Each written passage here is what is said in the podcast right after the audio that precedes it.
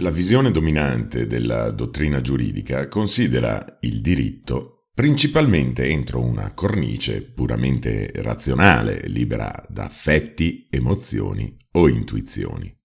Tuttavia, come abbiamo avuto modo di vedere ampiamente, il processo decisionale umano dipende ed è indirizzato da diversi pregiudizi. In questa ricerca gli autori hanno analizzato il comportamento di 45 giudici penalisti, 60 avvocati penalisti e 64 soggetti di controllo durante la pratica legale al fine di verificare l'eventuale presenza di distorsioni.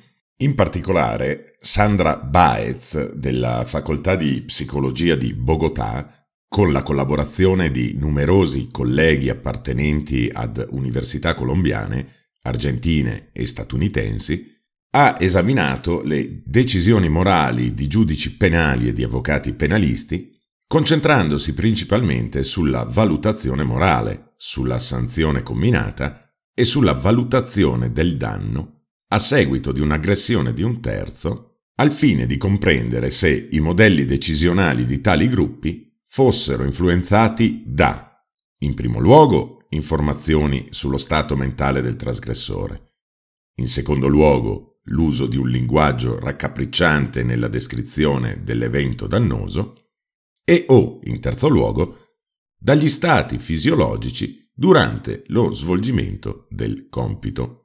Come evidenziato dagli autori, i tre fattori sono elementi fondamentali nelle decisioni morali e legali. Nel dettaglio, gli eventi dannosi intenzionali, comparati a identici eventi dannosi di natura accidentale, vengono puniti più severamente, considerati moralmente peggiori e giudicati come produttivi di un maggior danno. Tale bias legato all'intenzionalità è talmente pervasivo che, nella quantificazione del danno, persiste anche nel caso in cui vi siano degli incentivi economici ad essere il più obiettivi possibile.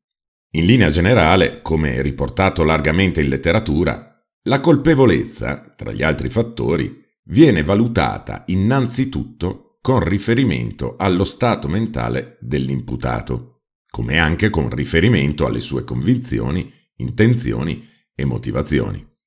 Anche la descrizione dell'evento dannoso è rilevante ai fini del processo decisionale che porta alla valutazione dell'evento e dell'incolpato.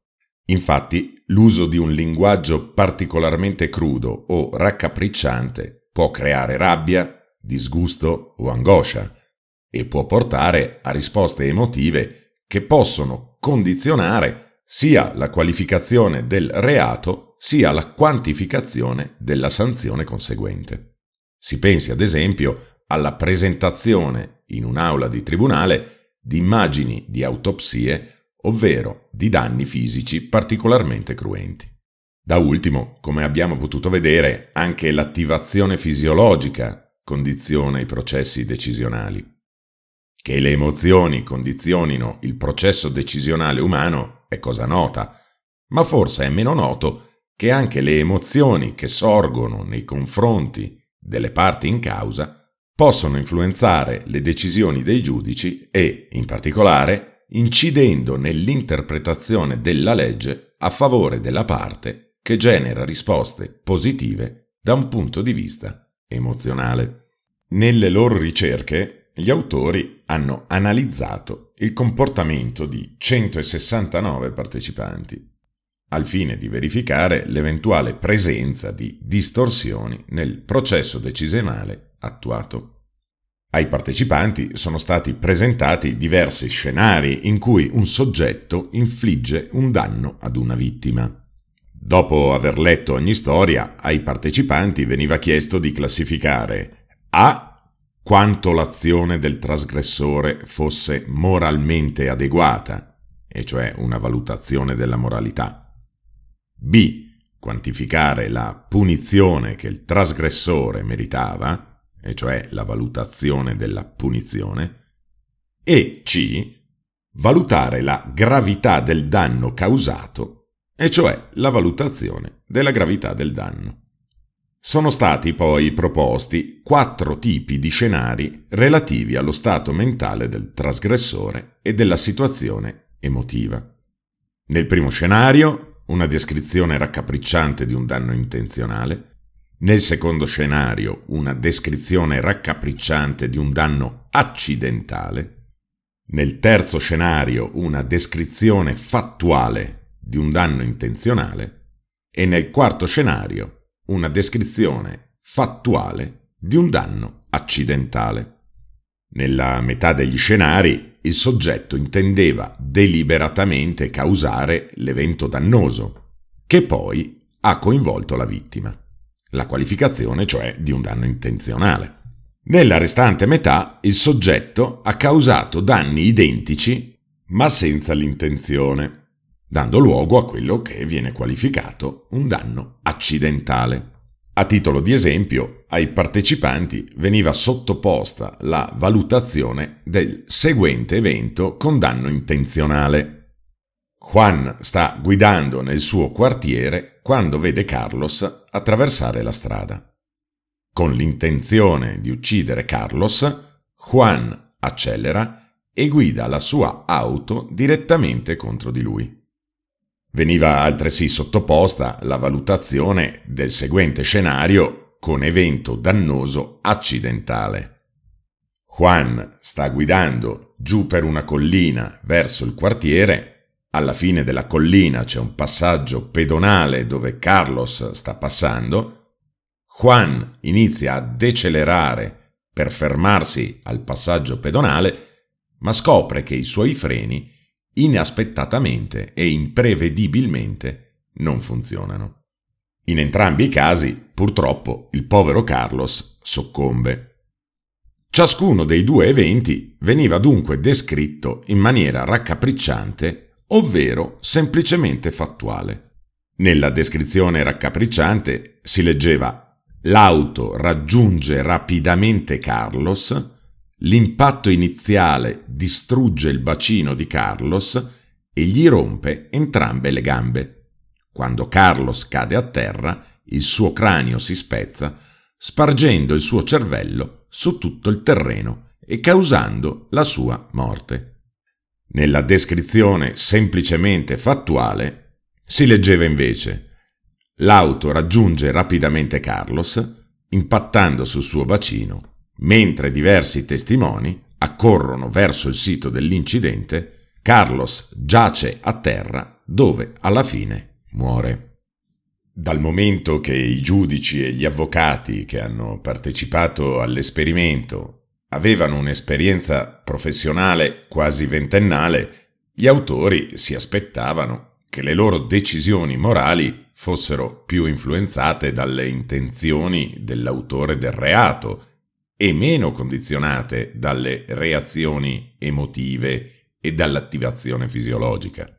E in linea con queste previsioni, i risultati ottenuti hanno dimostrato che lo stato mentale del trasgressore era un fattore determinante nel processo decisionale morale, come ampiamente riportato in letteratura.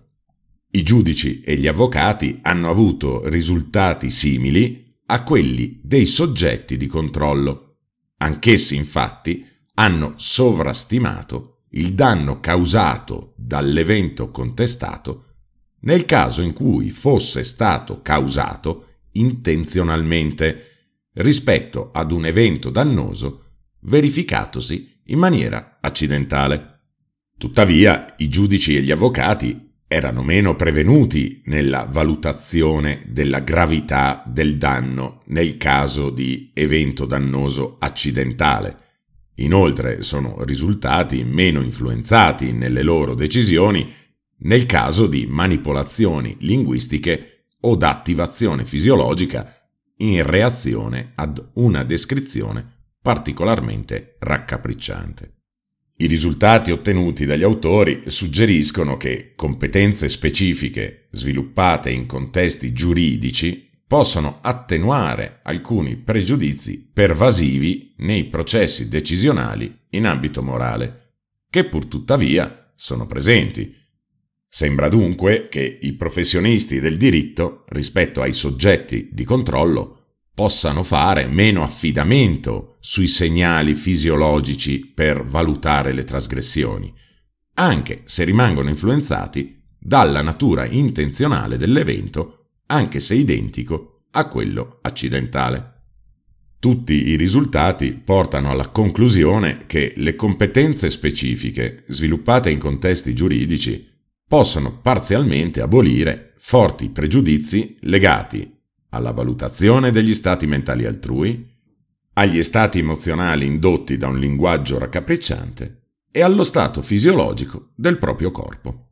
Dallo studio della professoressa Baez e dei suoi colleghi emerge chiaramente quindi che la competenza, la formazione e l'esperienza dei professionisti del diritto possono ovviare ai bias che affliggono il gruppo di controllo per quanto attiene alla valutazione morale e alla sanzione applicabile ad un evento dannoso.